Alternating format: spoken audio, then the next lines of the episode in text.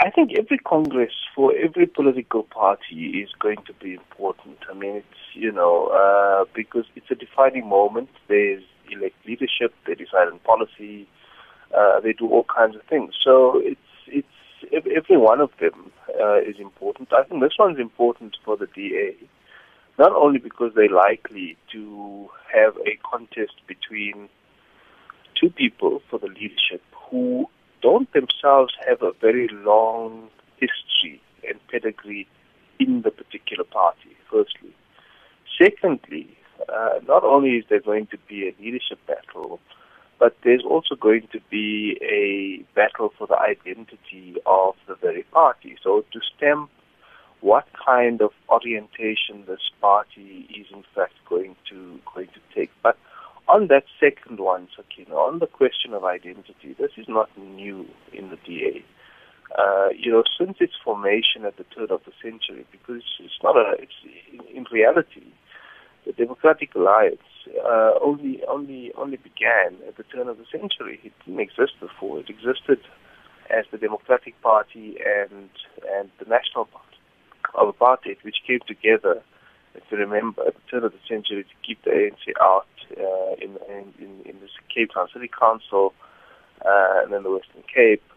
Um, so, so it, it, it, it obviously also suffers some of the problems of its very beginnings and its origins, in the sense that it really is still grappling with with who it, with who it is. And if you look at the pronouncements made by both of the contestants, uh, I think that becomes evident because they would go from issue to issue and sometimes, depending on who they're speaking to, take different positions on them. Mm. Now, the Democratic Alliance, as the official opposition, do you think that they are at risk of losing this title to the EFF? And how important will uh, this leadership contest prove in that particular context? So, Kina, I think it's important because, as I say, they they sort of trying to find an identity. But you know, identity is not everything. It matters, and it matters a great deal uh, because it will matter for how they shape themselves in terms of who they are. But more importantly, it shapes what they want to achieve.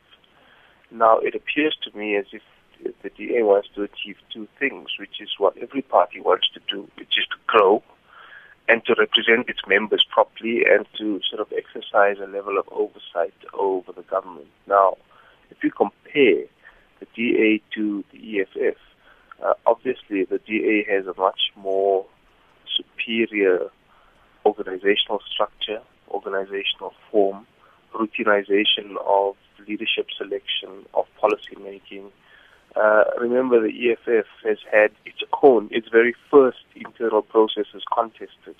It had to go through very early in its life, expelling uh, two, three, four, four members.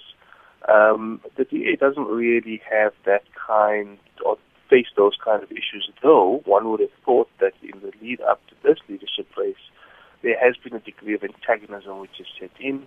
There are obviously people who have left the DA, uh, some of them under unhappy circumstances, who, who, who kind of take snipes at the DA from outside.